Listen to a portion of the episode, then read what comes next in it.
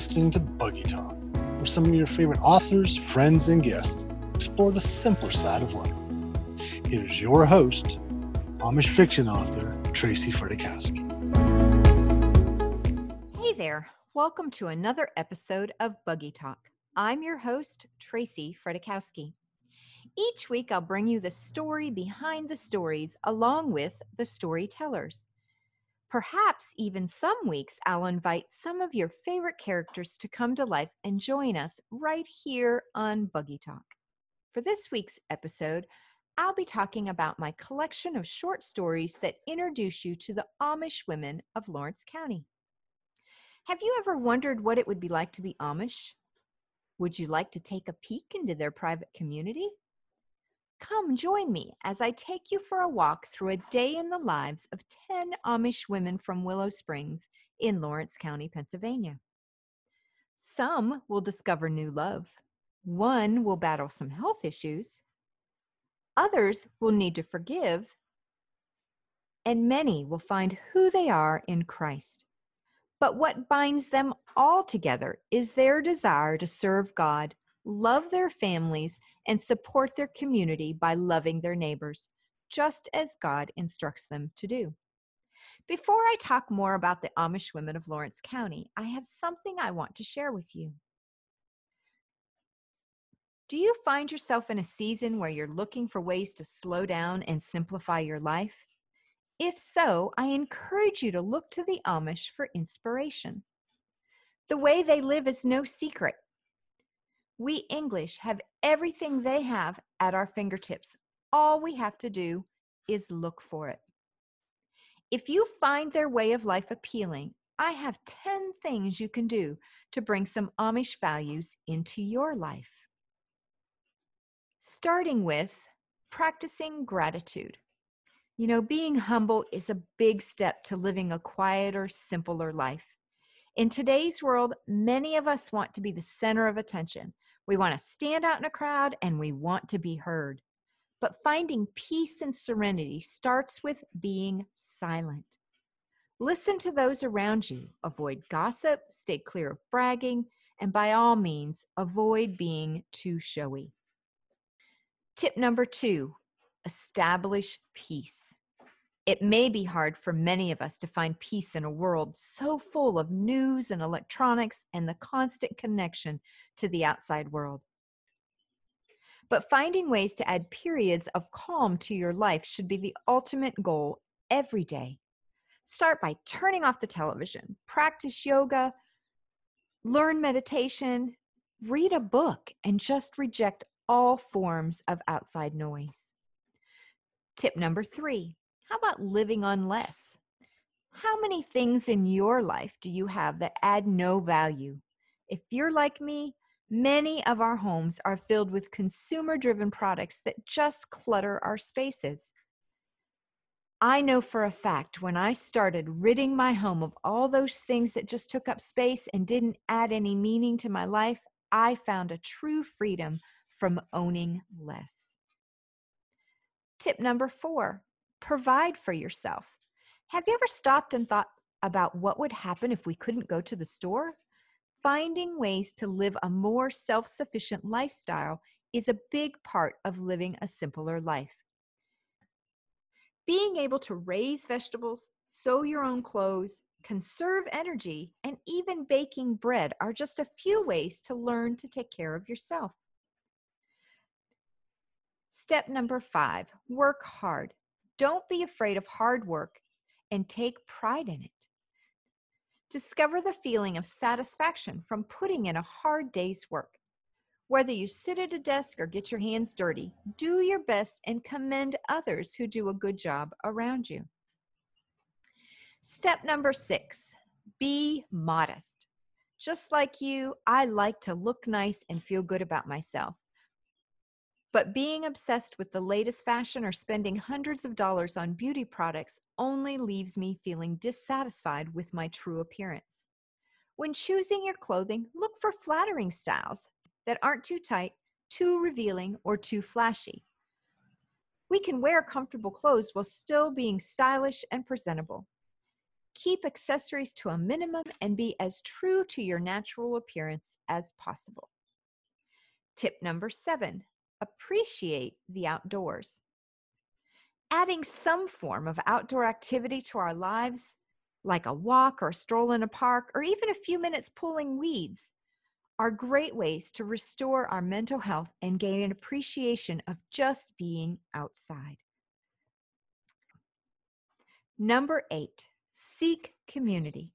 Do you know who your neighbors are? Build relationships with those around you. Gladly lend tools, trade babysitting.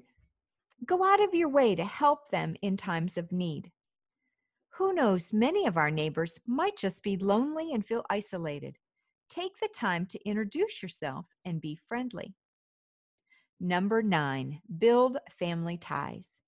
In today's modern world, broken families are the normal. Take a stand and stop that cycle. Spend time working on your family. Make a point to sit down to meals together. Reach out to elderly family members and build simple family traditions. And number 10, and the one that the Amish do really well, is rely on God. The most important values we can learn from the Amish is to put our faith in the Lord and remember we are not God's children only on Sundays. Make an effort to slow down, and when we do, we'll be able to hear God's message more clearly. Whether you're at home, in the car, or out shopping, act with compassion, be loving and kind, and put others before yourself. Changing the way you live starts with you. By making a few of these small changes, you will find yourself slowing down and living a more sustainable life, just like the Amish do. Okay, those were my top tips for slowing down and approaching a simpler side of life. Let's move back into the Amish women of Lawrence County. In this collection of 10 short stories, you're going to meet 10 of my favorite characters that call Lawrence County home. If you're new to me or want to get a feel for my writing style, I invite you to go to my website at tracyfredrychowski.com. I know that's a really long name, but all you need to do is go to Google, do a search on the Amish Women of Lawrence County, and you'll find it all over. Go ahead and go to my website, tracyfredrychowski.com, and download the Amish Women of Lawrence County for absolutely free. Now, I'm going to do something a little different this week. To give you a taste of what you have in store when you grab a copy of this collection, I want to read you one of my favorite stories about Barbara Miller. So here goes. Enjoy. Barbara. The sun was shining, the trees were starting to show signs of spring, and everyone Tina and Lizzie Fisher passed had smiles on their faces, enjoying the first warm day of the season. All around, they both agreed it was a perfect day for a trip to the dry goods store to set their plan in motion. It had been weeks since they'd cornered their neighbor Barbara Miller at church, hoping to talk some sense into the young widow. The two older spinster sisters were dead set against her leaving Willow Springs to move to Sugar Creek to marry a man she'd never met. They knew it was her day to work at the counter at Shetler's Grocery, and they couldn't get there fast enough to put their plan in motion. Lizzie clicked her tongue and gently slapped the reins on her horse Belle.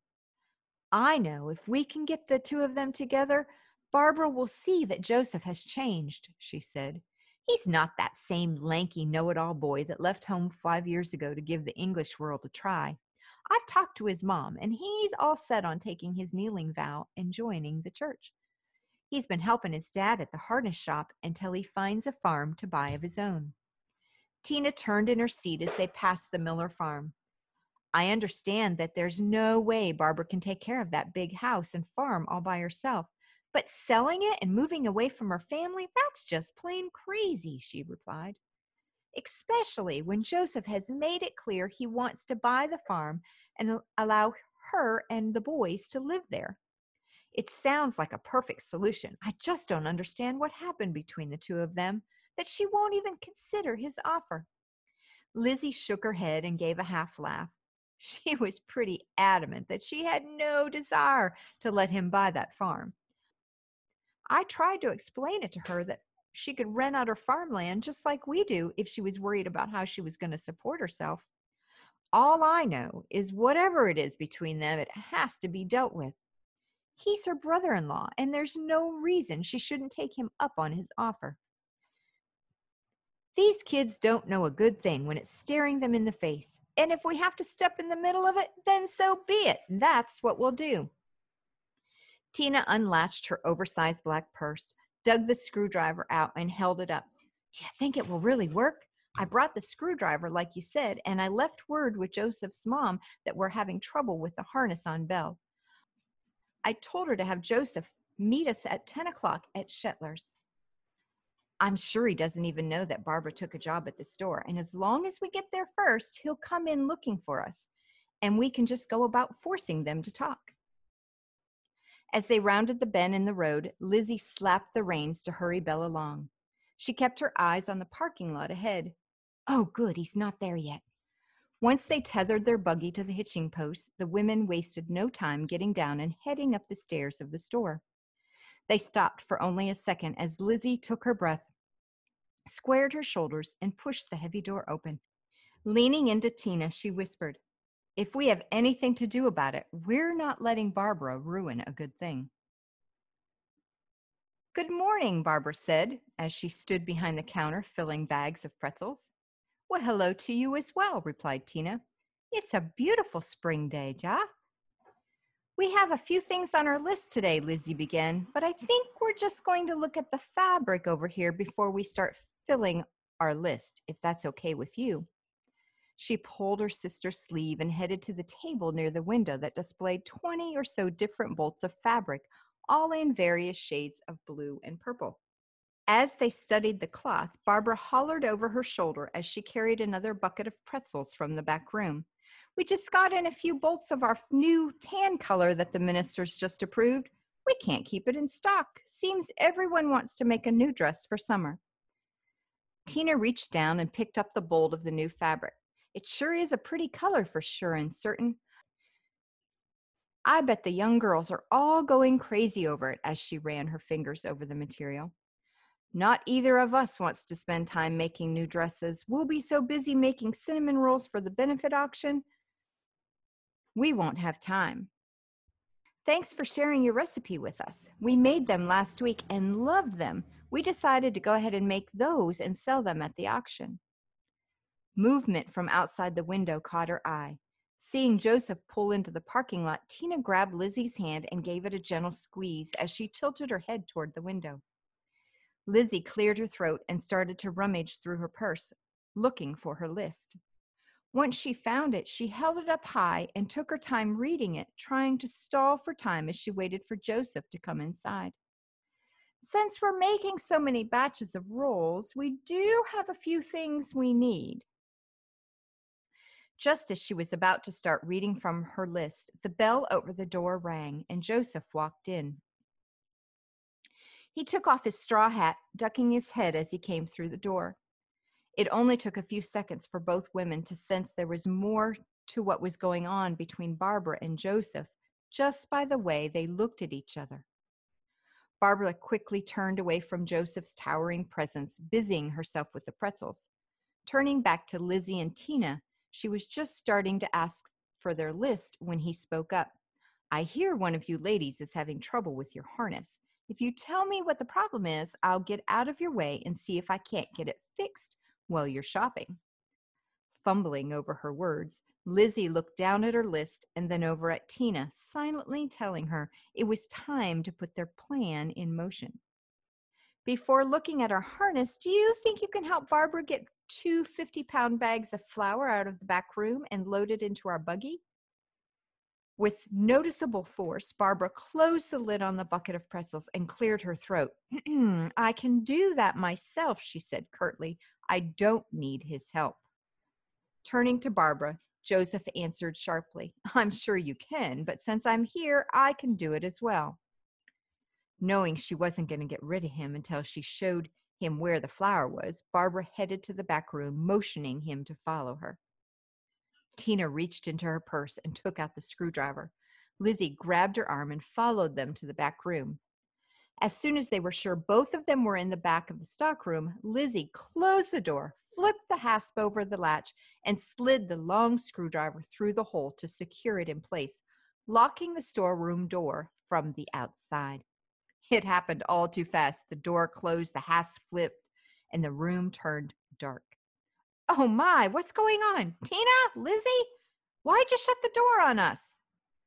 Barbara's voice was panicked. It's dark in here. Open the door so we can see. On the other side of the door, Tina hollered back, No, we're not going to open this door until you and Joseph talk this out. You're not making any sense by not letting him help you with the farm. Even if it takes you all day, we're not going anywhere, so you best be start talking. Joseph, she's planning on taking those nephews of yours to Sugar Creek to marry some old man she doesn't even know. Tina, stop. That's none of your business. And I'm sure Joseph couldn't care less what I'm planning to do. It's none of his concern anyway. Now, both of you, open this door right this minute. As Barbara tried to walk past Joseph in the dark toward the door, she ran smack into him, falling backwards. In one swift movement, he wrapped his arm around her, steadying her and keeping her from falling into the storage shelves. She was shocked at her body's response to his touch. How could just a few seconds erase five years of heartache and disappointment? In the darkness of the room and without being able to see in his eyes, she let Joseph pull her into his embrace. He wrapped his arms around her tighter, pulling her into his chest with his large hands. She tried to push him away, but he just held her closer. You have it all wrong, Joseph said as Barbara tried to wriggle out of his embrace. I do care about what you're doing, and I don't want you to take my nephews away from here. They have family here, and so do you if you would just let us help you. Barbara had built a wall around herself, trying to keep him from seeing her true feelings ever since he moved back to Willow Springs. The last five years had been hard on her, first losing him to the English world, and then losing John in a farming accident, leaving her to raise Charles and Johnny all by herself. For a few seconds, she let her guard down and let him hold her. Still holding her close, he rested his chin on the top of her head. Will you ever trust me again? I know I hurt you by leaving, but you have to believe I wanted to come back for you, he pleaded. By the time I got my head on straight and realized that the life I was looking for was here all along, you had already married John. Pushing her arms down and breaking the hold he had on her, Barbara stepped back and away from him.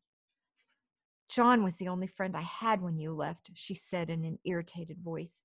He always looked up to you, and you've hurt us both. He lost his brother and his best friend when you took off, leaving all of us behind. One minute you and I were planning on getting married, and the next minute I was facing life alone. John was there for me, and it only made sense for me to marry him when he asked. I still loved you, and even though he knew I would never love him as I loved you, he accepted that and wanted to take care of me anyway. Little did you know that he loved you so much, he wanted to take care of me for you.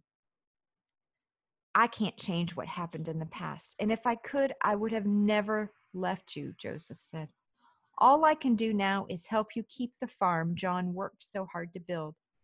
I don't expect you to welcome me back with open arms, and I'm not asking for anything else than to work my brother's farm. Please don't run off to Sugar Creek. Stay here and let me prove to you that I've changed. Barbara didn't say a word. She walked past him towards the door. Grabbing the latch and finding it still locked, she reached up and banged on the door. Lizzie, you open this door right this minute. I know what the two of you are up to, and it won't work. What are you talking about? Joseph's voice was puzzled. Those two old busybodies have been trying to talk me out of going to Sugar Creek for weeks. They've been talking you up and begging me to reconsider your offer. They think I'm being unreasonable in not letting you buy the farm, but as I see it, I'm just protecting myself. Joseph reached out and grabbed her hand, pulling her close again as he whispered in her ear, I'm never going to give up on you, Barbie. You can continue to fight me as long as you want, but I'm praying God will answer my prayers and you'll find it in your heart to forgive me.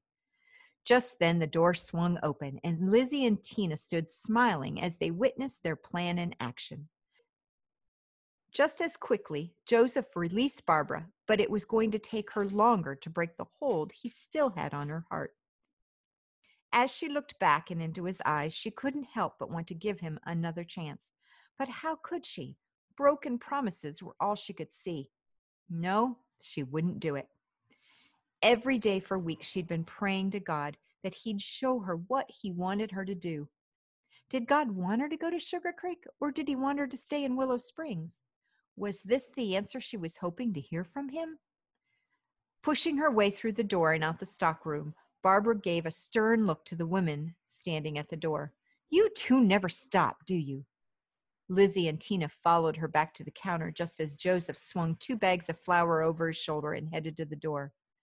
The air was even thicker than it was when Joseph first got there, but they felt they had made progress. So, are you going to let him buy the farm? Tina whispered. A few minutes locked in a stockroom changed nothing, Barbara replied. But I promise I'll think about it and I'll take it to God before I make any hasty decisions. Watching him duck through the door and remembering how his voice sounded when he called her Barbie, his nickname for her, made her cheeks flush. As Barbara looked down at the list, she thought to herself, Why does he have such a hold on me? You two are something else, she scolded the women. I can't believe you locked us in the stockroom. What if Mr. Shetler had come in to check on the store while you had us locked away? I can't afford to lose this job, and you both know that. Grabbing a box from under the counter, she started placing the items from Tina's list in it. I think for meddling into my business, you need to make a big donation to the Sunshine Box by the front door, she told them. Mary Bricker could use our help since she lost her husband last month. She doesn't have any family in Willow Springs and is relying on the help from the community until her grandson gets here to help. What can I add to your bill that you can add to that box? Tina and Lizzie looked at each other at the same time and said, Whatever you think she needs. Handing each of them a box of crackers, a bag of sugar, and some laundry soap, Barbara motioned them to the sunshine box while she finished ringing up their order. Now, the two of you listen to me. I don't want you meddling into my business anymore, and you keep that screwdriver at home the next time you come in here. You better be glad I'm not inclined to tell the bishop of your shenanigans here today. Without saying a word, Lizzie and Tina each lifted a box off the counter and left without looking back. Closing the door behind them, they both started to snicker as soon as they were on the porch out of hearing distance of Barbara's fury. Leaning in closer to Lizzie, Tina whispered, I think we made her mad, but I don't care if it means we got them talking for a few minutes. Did you see the way her face flushed when he walked into the store? In my book, that can only mean one thing she still has feelings for him. And hopefully, our little lockup game helped that along a bit. Back in the store, Barbara stood at the window looking out at Joseph as he worked on the harness. His hair was starting to grow out to an acceptable Amish length, and it was curling up at the ends around the straw hat he wore tight on his head. Had she ever stopped loving him? Could she open her heart and let him back into her life? What was it God was trying to tell her? She closed her eyes and leaned her head on the cool glass, asking God to show her what he wanted her to do. When she opened her eyes, she saw a bookmark lying on the floor. It had fallen from the shelf to the left of the window. The bookmark had a message on it. Picking up the bookmark, she read the message Bear with each other and forgive one another. If any of you have a grievance against someone, forgive as the Lord forgave you. Colossians 3:13. As if the whole world had instantly been lifted from her shoulders, she knew what God wanted her to do. She opened the door and hollered for Joseph to come back inside when he was done fixing Belle's harness. That was just one of the 10 stories you'll get to enjoy in the Amish Women of Lawrence County. Don't forget you can grab a free copy of it on my website at tracyfredrychowski.com. You can plan on hearing more about Barbara and Joseph Miller in one of my future books. I plan to make each of these short stories into full novels. But what these stories really do is introduce you to many of the characters I write about. All of my stories take place in the fictitious town of Willow Springs. So, after you've read a few, you'll get to know the surroundings and all the Amish families that reside in this close knit Old Order Amish community. Well, that wraps up this week's episode. Next week, we'll have award winning Amish fiction author Jennifer Beckstrand as one of our guests. You might know her from the Petersheim brothers, maybe the matchmakers of Huckleberry Hill, and my favorite, the Honeybee Sisters series. Until then, I encourage you to look for ways to slow down and enjoy an uncomplicated life. A few years back, I bought a calendar in Holmes County, and it had some wonderful ways we can model ourselves after the Amish that I just have to end by sharing with you. If you admire their faith, strengthen yours. If you admire their sense of commitment, deepen yours. If you admire their quality merchandise, make quality. If you admire the humility, be humble. If you admire their unselfishness, put others first. If you admire their honesty, be honest. If you admire their willingness to help others in need, help the needy. If you admire their land stewardship, take care of yours. If you admire their deep character and enduring values, live them. See you next week on the Buggy Talk podcast.